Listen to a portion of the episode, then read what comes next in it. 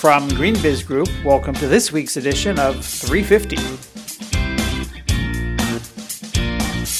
I'm Joel Makower, this week in Portland, Oregon. On this week's edition, what Paul Polman is up to, how developing countries are insuring against climate disasters, how an impact investment fund co founder sees the future of capitalism, and why building owners should take charge of EV adoption. We're all charged up this week on 350.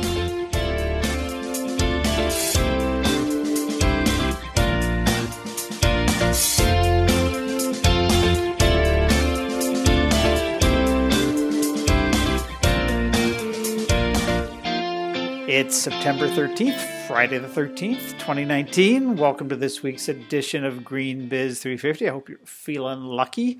Joining me from she does this week from her home and garden in Midland Park, New Jersey is Green Biz editorial director Heather Clancy. Hi Heather. Hi. Yes, ah yes, my garden, my garden is beginning to fade. The perennials are fading. The goldfinches are eating all the echinacea, but I love it.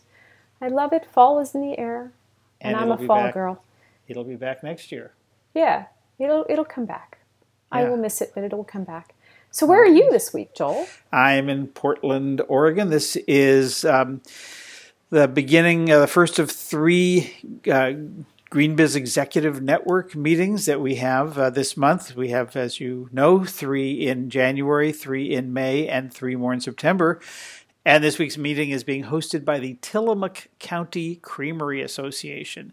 If you uh, live in certain parts of the country, you will know Tillamook for their ice cream, butter, sour cream, yogurt, and of course cheese, cheddar in particular, uh, but many kinds. Uh, Tillamook's pretty old. It was founded back in the mid 19th century, in, in Oregon, which is uh, not too far, but an answer for a lot of the of the West and um, it's a really interesting con- company. A little bit later, I'll be talking to Sarah Beaubien, who heads sustainability here at Tillamook County Creamery. So, yeah, really interesting. Uh, always so much fun to go into another company and see what's going on, how they're thinking about sustainability, what they're working on, what they're struggling with.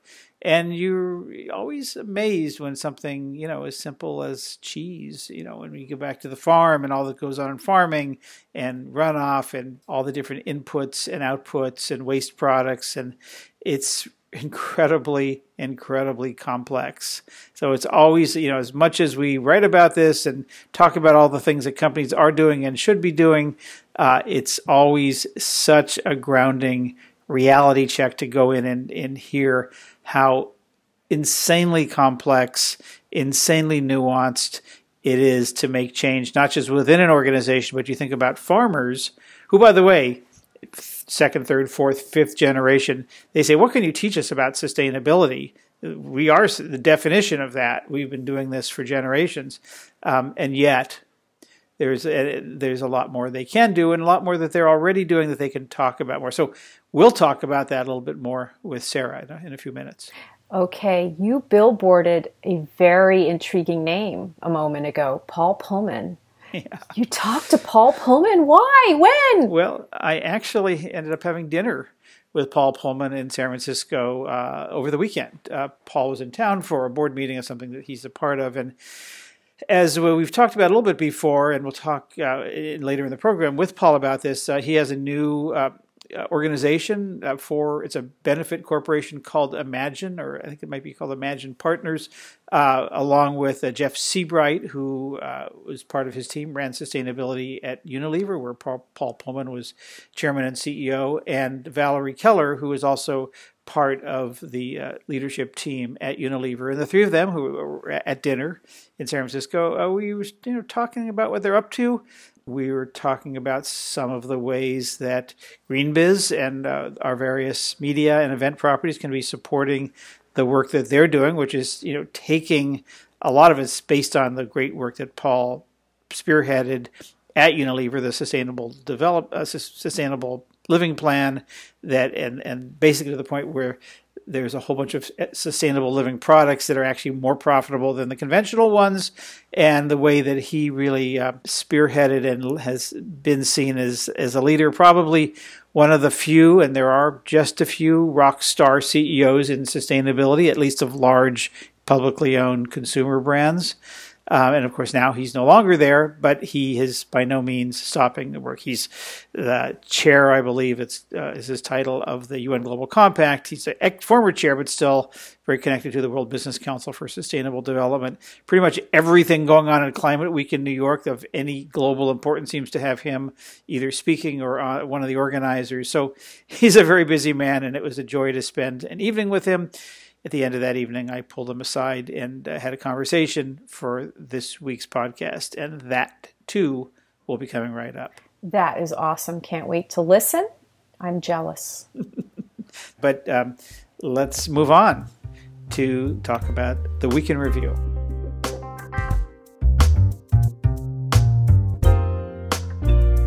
I chose three stories this week the first of which is how developing countries are insuring against climate disasters.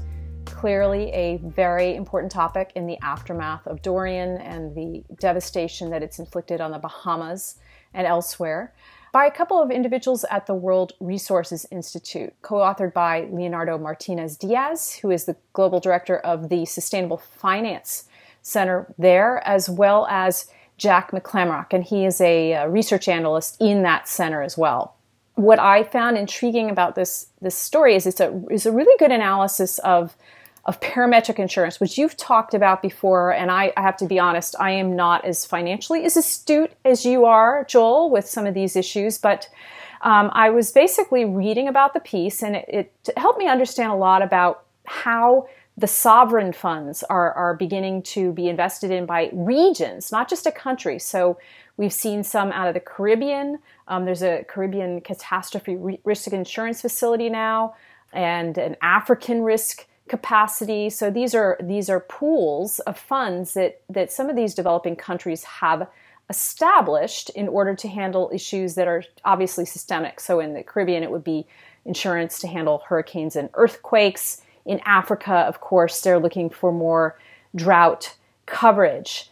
And the interesting thing about parametric insurance, of course, is that it relies on risk modeling rather than actually what's assessed on the ground. So it, it, takes a look at the risks in a region, and the, the policies pay out a lot more quickly when when you, you've hit certain pre pre agreed upon conditions like rainfall or or wind speed or if a, a certain economic losses uh, estimate kicks in and, and, hits a certain level. But it you know was intriguing for a couple of reasons. Number one is because this w- should help countries get get back on their feet more quickly as well as they by hedging you know by by pooling their resources they're they're getting lower costs so this was just a intriguing piece, um, you know, from a from a national government standpoint. It just was a it's something that developed countries aren't necessarily looking at as closely, but the developing nations are are really going to benefit.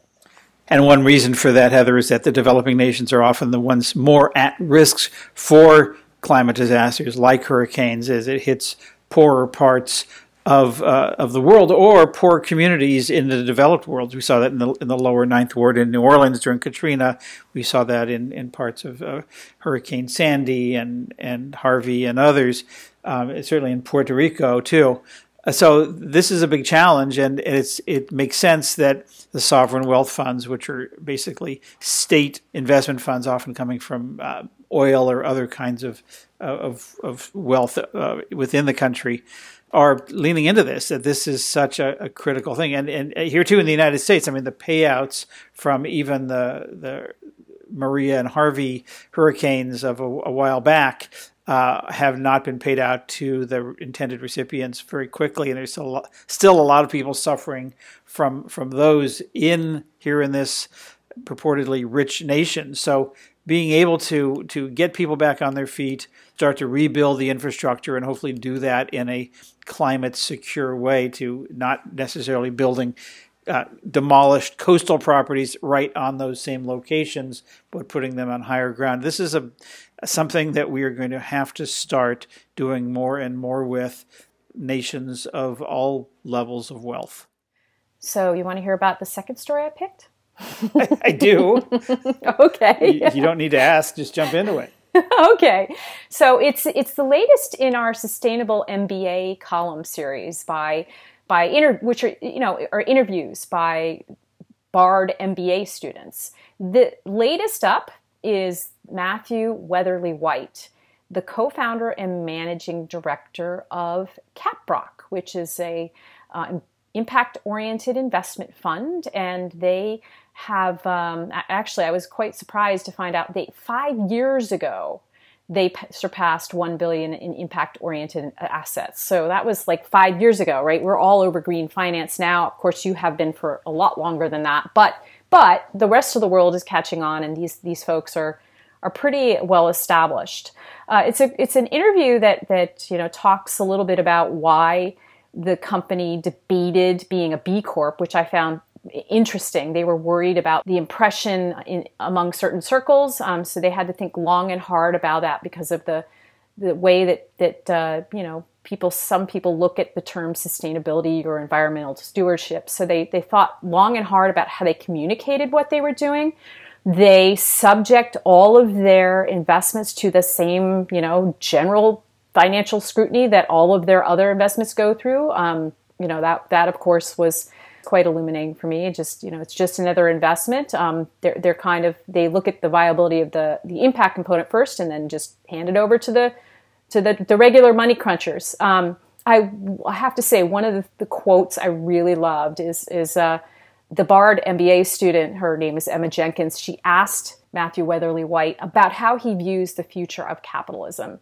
And I loved the metaphor he put out. He, he talks about capitalism as an operating system like this was not the idea of capitalism wasn't handed to us in carved in stone tablets as he says. It's like a smartphone. You might not understand how a smartphone actually works but we all understand the need for periodic updates. It's an operating system challenge. And that was to me such a refreshing way of looking at our capitalistic system and thinking you know you know what we gotta we've got to embed some of these things into the way we frame things period. End of story. It's not a separate issue. So i love that that framing and that metaphor yeah, and one of the things that's shifting in here is we is the field of impact investing itself, which is a fairly new term. I mean, it's been around for a long time, but it's fairly new in terms of its common usage. And you know, it, it often says, "Well, haven't we been doing that for a while?" It's called SRI or socially responsible investing, and it's actually a different thing.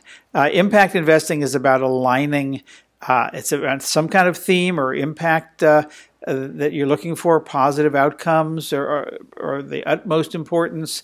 And so it has to have a positive impact in some way. Uh, the objective is really to help uh, whoever the invested business is accomplish specific goals that are beneficial to society, the environment. SRI, socially responsible investing, is really about screens, uh, negative screens. It's what do you want to avoid? So you want to avoid, let's say, alcohol, tobacco, or other addictive substances, or gambling stocks, or weapons, or you know ammunition, or terrorism, or uh, things that produce environmental damage or climate. You know, that, those are the negative screens. And I think this impact investing is the amount of money that's being directed into uh, impact investing funds. I don't have the numbers handy here, but it's astounding and it's uh, coming out of big mainstream funds. Uh, in fact, I mentioned Paul Polman was in town for a meeting. He was actually on the board of something called the Rise Fund, I believe it is, that's out of TPG, uh, based here in San Francisco that's got some billions of dollars, I think now, uh, that's looking at impact investing, and it's got an all-star cast that includes Bono, Bono. and a bunch of others mm-hmm. that are part of this thing, and of course Paul Polman. So this is a, an area of growing importance.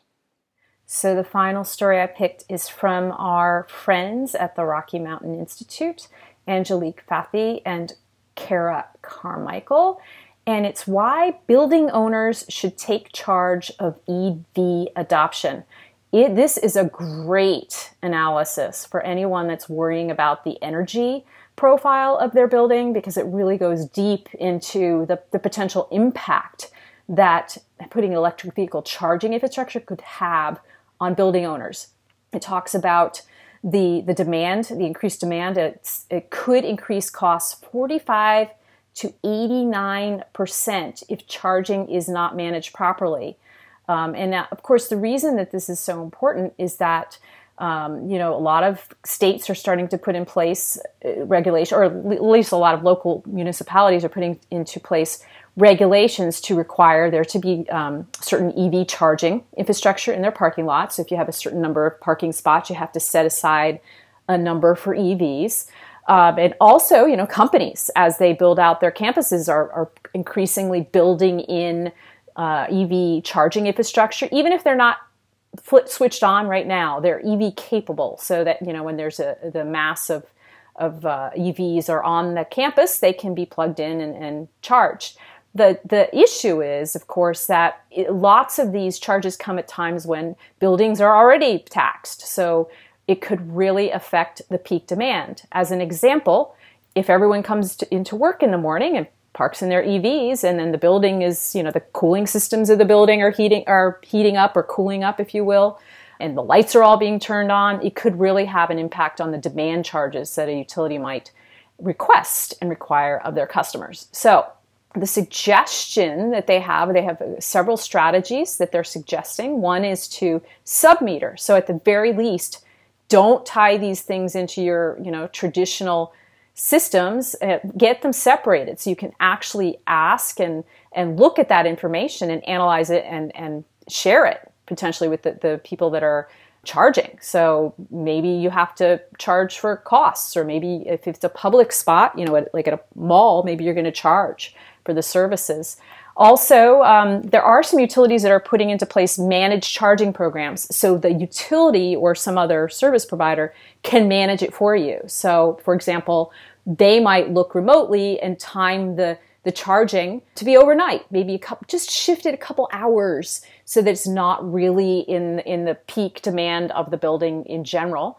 Um, and then finally, you know, make sure that you know even though you don't want to tie the electricity source into your main sources, that you should tie the management in. So you should understand holistically how the charging stations are are really um, you know affecting the peak load of a building. So it's a really I have to say it was just a really thoughtful and thorough analysis of an issue that is becoming bigger.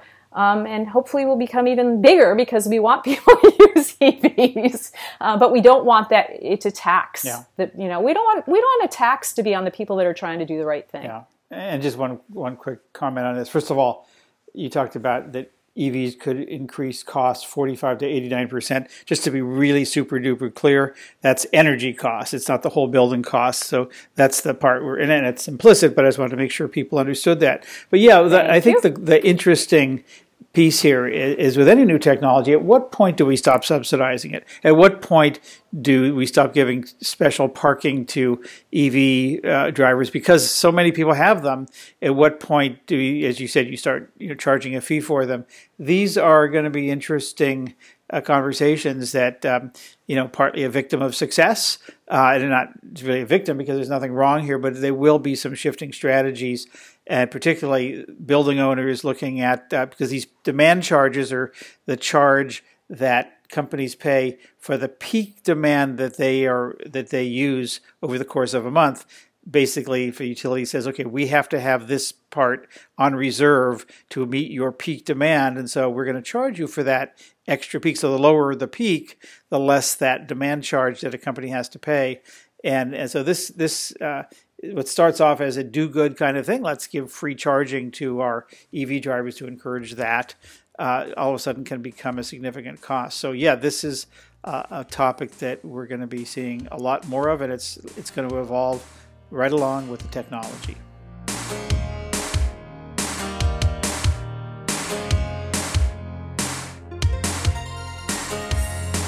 So, as I mentioned earlier in the show, I had dinner with Paul Polman and a few others uh, over the past weekend. At the end of dinner, I pulled Paul aside. We went upstairs in a sort of private area in the restaurant, a little bit of background noise, but I'm sure you'll get through that, and had a conversation talking about what Paul Polman is up to. So, Paul, to start, what do you think of the uh, Business Roundtable Declaration? Has that changed anything for you, or do you think it can change anything, period? Well, uh, Joel, you need to see the uh, BRT statement in the context of the broader environment that we're now in. Uh, and especially in the US in this case, a difficult environment. So here is a group of CEOs, a significant number of CEOs, only a few decided not to sign it, um, that actually uh, want to have the debate. So in that context, it's good. If you talk about what the specific substance is or how far we really go into this multi-stakeholder model, a lot of questions to be asked still. Uh, the main issue that we currently face, uh, for example, climate change or the specific underlying commitments that the companies would make once you sign such a statement, it's obviously light from that perspective. But I've seen in Europe, I've seen in the press that uh, we started the debate that uh, we need to move out of the uh, shareholder primacy towards the multi stakeholder model. You've seen some reactions of the financial industry. frankly, that drives home why we need to do it. I think the people that are objecting to this benign statement actually help hopefully move it forward faster. And in that sense, I hope a lot of positive things are coming out of it. You were saying earlier to me that, that you see that CEOs in some ways are more courageous when it comes to climate action than the CSOs. Really? Well, what you now see in this country as well, if you look, for example, at the uh, Edelman survey that came out, um, now you get about 70% of the employees and the public at large that does, does expect CEOs to speak up. Uh, you actually see walkouts now in companies because a company decides to deal with border control uh, issues with the US government or take on contracts or uh, is not aggressive enough on climate change. So, increasingly, you see in this country, even more so than in many other countries around the world, your employees stay, uh, you know, demanding. Uh, companies to be more courageous, and CEOs are getting that message. They actually see uh, Nike being the ultimate example that if you take a stand on something, uh, in this case, um, um, race, racial issues. But if you take a stand on something, you actually get rewarded. I think Nike in the two or three weeks' time, they saw their market cap go up by about nine billion dollars for this. So yes, um, within the environment that we are now in, we see the CEOs increasingly a group of CEOs uh, putting more bold and courageous statements out there than you would get in the time frame needed through the corporate apparatus. So you're demonstrating this now in the fashion industry. You've set, started a new initiative uh, with CEOs from from uh, fashion companies uh, to do what exactly? Well, what you see here is what might, a lot of people might not be aware of is the world is moving in the right direction. I don't think you have to convince too many CEOs anymore that we have an issue of climate change or air pollution or deforestation or food waste and food security. The uh, the trend of what we need to do is also uh, fairly clear. But at the end of the day, we're not moving fast enough and we're not moving at the scale that we need. Uh, climate change is still going up, deforestation going up, and we're actually at an important part in the world's history that poverty might go up as well. And, and many of these things are close to uh, negative feedback loops, which would be very difficult to recuperate from. So CEOs broadly understand that, but our collective action doesn't get us there.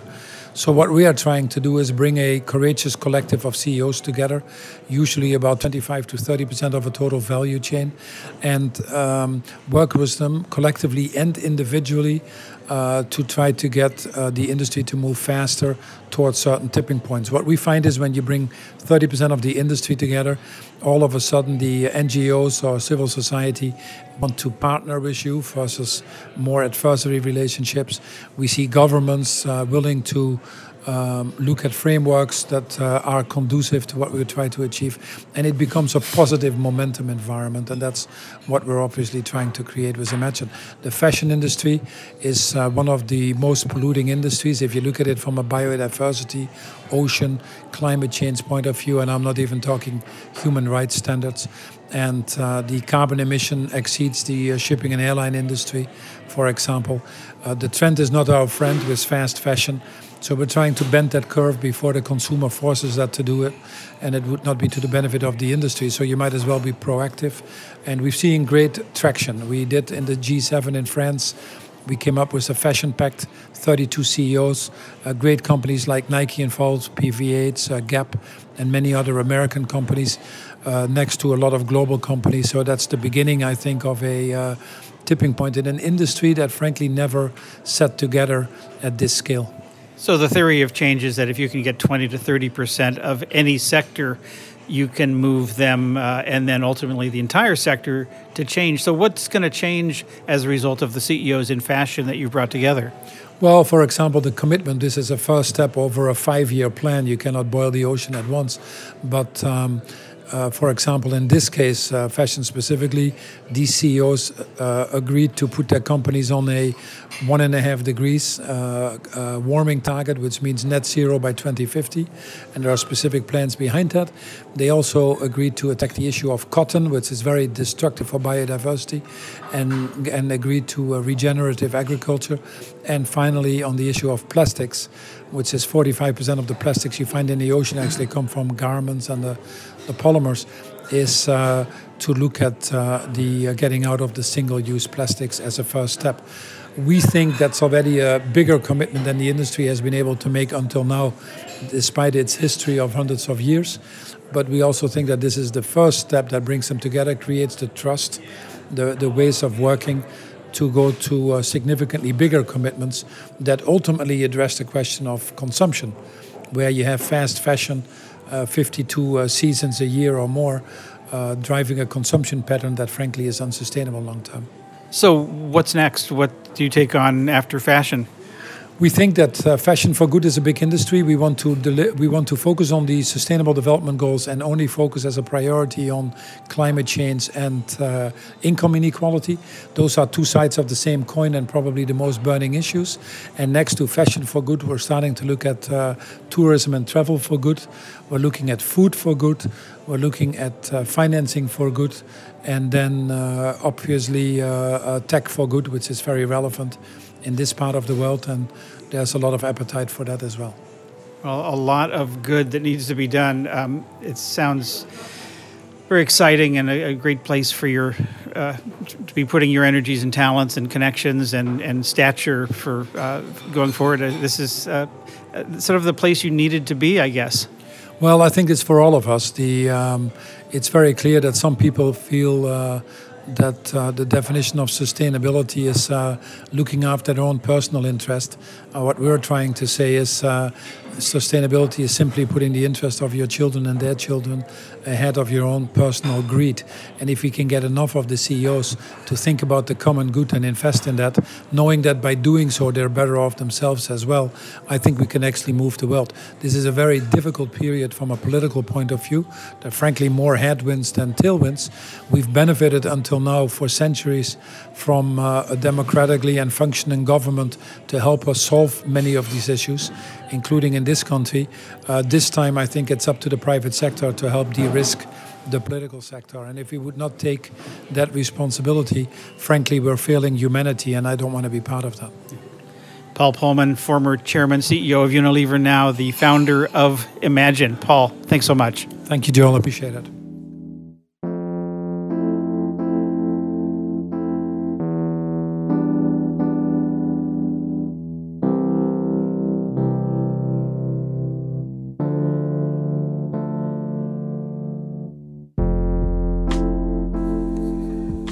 Hi, this is Shannon Houde, GreenBiz's purpose and people columnist and founder of Walk of Life Coaching. At Walk of Life, we coach change leaders to shift careers, get promoted, and deliver impact. This week, I chatted with Interface's Chief Sustainability Officer, Erin Meezan, who shared learnings about what life as a CSO really looks like. She also shared a few tips for anyone aspiring to be a CSO someday. She said that the key is to get experience working within a business, in the field, in the industry you want to target, understanding how to build the business case, and gain support from your colleagues is a skill set that must be learned. If you want to be a CSO and pursue sustainability in business, then you have to understand their business. I also asked her to share a day in the life of a CSO the good, the bad, and the ugly. Here is what Erin had to say. Here's like kind of what the day was like this morning. Um, I had a 7 a.m. global team call that was a cross functional group of marketing, innovation, product, and sustainability focused on how we explain the mission of reversing global warming to our customers in a way that's not too difficult. So these like 7 a.m. calls and the 7 p.m. calls are both a function of working in a global company, but also I think when it's working right, they show the extent to which sustainability can really be integrated in things like marketing and product design. So after this, I have a video shoot because we're celebrating the 25th anniversary of sustainability at Interface this year. So this August marks 25 years since Ray kicked off the focus in the business, and we'll be doing a lot of internal celebrating. And so that to me highlights the extent to which, like, CSOs are big cheerleaders in the organization, both internally and externally. So we will be doing a lot of communications around what we've done and and giving ourselves a little bit of a pat on the back about it. But I think the one thing that's really cool is externally we aren't issuing a sustainability report again, this is challenging ourselves to be visionary. We're sharing our lessons learned about how we got to where we got and we're going to share how far we got.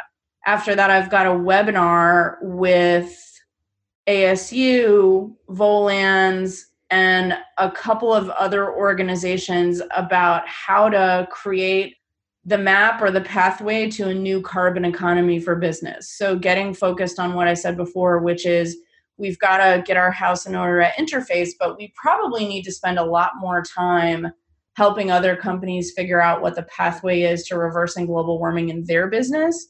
So this will be a white paper that gets written by a bunch of organizations, including Volans and Carbon 180, and then gets shared with other businesses in an effort to build their awareness, but also encourage them to take more aggressive steps in their business.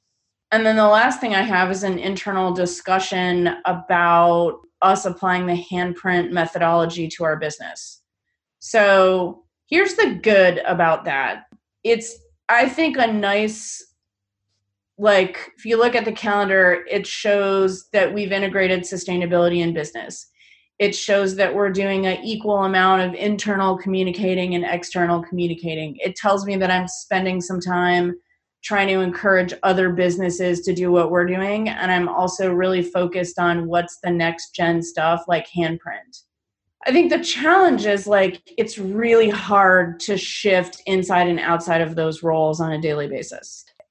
We get really awesome opportunities every day. Like this amazing woman approached me and she said, We'd love to have Interface sponsor um, kind of what I would call a women's leadership summit that uses forest learning to oh. help enrich people as personal leaders. Like, A, I want to go to that. B, I want to be a part of that. Mm. But it's it's not, you know, it's not something that's in my current plan. I don't have budget for it. I don't really have the bandwidth to like step back from all that stuff that I just said and help help plan that. And so the like the really hard part of it is that I have to say to no to really cool ideas every day because we don't have the bandwidth to do it. Or I say yes and then like I do it at eight o'clock at night.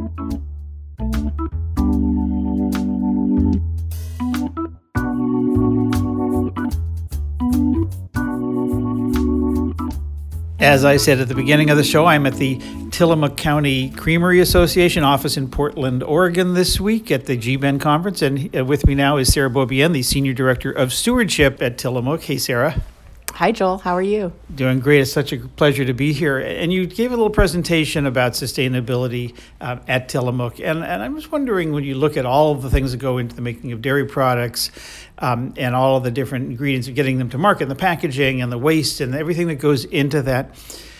This isn't a cooperative, a farmer, I guess, owned cooperative. Where do they fit in in terms of sustainability? In other words, how has the conversation around sustainability changed with the farmers in the four years that you've been here? Well, we like to say that stewardship has always been part of the Tillamook Way, and our farmers have always been good stewards of the air, land, and water and of their communities. Um, what I think has changed since I've come to Tillamook is um, an awareness and a desire to tell the story. Um, our farmers haven't traditionally given data and um, opened themselves up to tell the story publicly, and they are very willing to do that now, and we're starting to get that story out there.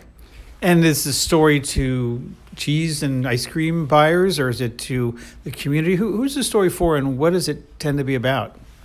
When we had a conversation about who the audience was for our sustainability report, um, it was really hard to decide who specifically is the audience because we want to speak to the farmers, uh, we want to speak to the communities and, and the neighbors we have in the places we call home, but we're also speaking to employees, we're speaking to buyers for our retail partners, and we're also speaking to our consumers. So the sustainability report needed to speak to all of those audiences and resonate with all of them. But I imagine that some of this communication is outside of the sustainability report because not everybody reads those, as you know, relatively few people outside of sustainability or the employees and some of the close in, perhaps, uh, stakeholders like, like some, some customers or retailers or whoever. But the general public may not know the, the Tillamook story in the way, or the farmers' stories in the way they want to tell them. What are you doing about that? It's a really good question, and we had a lot of conversations around that. And um, we, t- we decided to do a couple of different things um, to break the report down into sound bites that are more digestible for uh, a consumer or anyone that might be in that audience. So we built a website that is a, uh, a version of the sustainability report that is uh, on the web. So it gives the reader an option to go dive deeper and deeper as they desire more information or more technical information. And then there is an opportunity to talk to people through our social media. So taking um, taking stories and breaking those down one story at a time so that they uh, get a little insight into who we are as a cooperative and what it's like to be a farmer, uh, what it's like to be in a community on the coast of Oregon. And then if they want to go learn more, they can go to the website and go to the full report. So, if you were to whisper in the ear of a farmer just before she or he were to talk about the sustainability uh, story of, of their products, what would you most want them to be able to say or communicate? What's the story that most needs to be told? I would ask them to uh, convey the the generations of farming families that they're part of, how they're looking back um, at their grandparents and great grandparents who are farming, and how they desire a true sustainability and they want to hand their farm down to their children. I would ask them to speak about their care for the cows. I wish that somebody was watching my diet and my feed as much as they're watching theirs. Um, and I would ask them to speak uh, from the heart about how they care for the air, land, and water, and how no one who's a farmer giving water to their cows or living on the land um, is going to take that for granted. The average age of a farmer in America is like 57 and a half years now. Um, that's uh, not, and not getting any younger. How are you bringing new uh, generations into farming? Part of our community enrichment um, efforts uh, is a focus on agricultural advocacy. So we're ag- advocating for farmers at the local level as as part of a working lands industry, but we're also advocating for them at the state level through policy making and we're also advocating for them at the federal level through trade associations that represent farmers and dairy. So, are you seeing results? Are there younger farmers either uh, being handed this down from their families or coming into uh, the farming world from perhaps other occupations? There are a lot of kids who do want to stay on the farm and stay with their families, what their families have done for generations. Uh, we do see some new farmers who are interested in, in joining. Um, and there also is consolidation of farms where um, one farm who has been successful might buy the farm from a, a neighbor uh, so that they and they inherit their cows and become a bigger farm i also think um, it's important through the the development of an organization called the Oregon Agricultural Trust um, that we're keeping land in mind and that that land stay as agricultural land. And I also think it's important the work that we're doing through our farm services team to provide training and workshops for our farmers so that they have the financial literacy, um, that they're thinking ahead about estate planning and how they're handling their assets so that it's viable for the next generation to take over the farm truly an intergenerational challenge. Sarah Beaubien is the Senior Director of Stewardship at the Tillamook County Creamery Association. Thanks so much, Sarah. Thank you, Joel. And that's our 350 podcast for this week. You can go to greenbiz.com slash 350 to find more about the organization, stories, and events we mentioned this week's episode. And while you're checking out stuff, make sure you check out our newsletters. We publish a different one Monday through Friday. That's five weekly newsletters in all on energy, on Verge, on transportation and mobility, on the circular economy, and on the profession of sustainability. You can go to greenbiz.com slash newsletters to find out more about those. Our email, 350 at greenbiz.com. Heather and I will be back next week with another edition of Green Biz 350. Until then, from all of us here at Green Biz Group, I'm Joel Makower. Thanks for listening.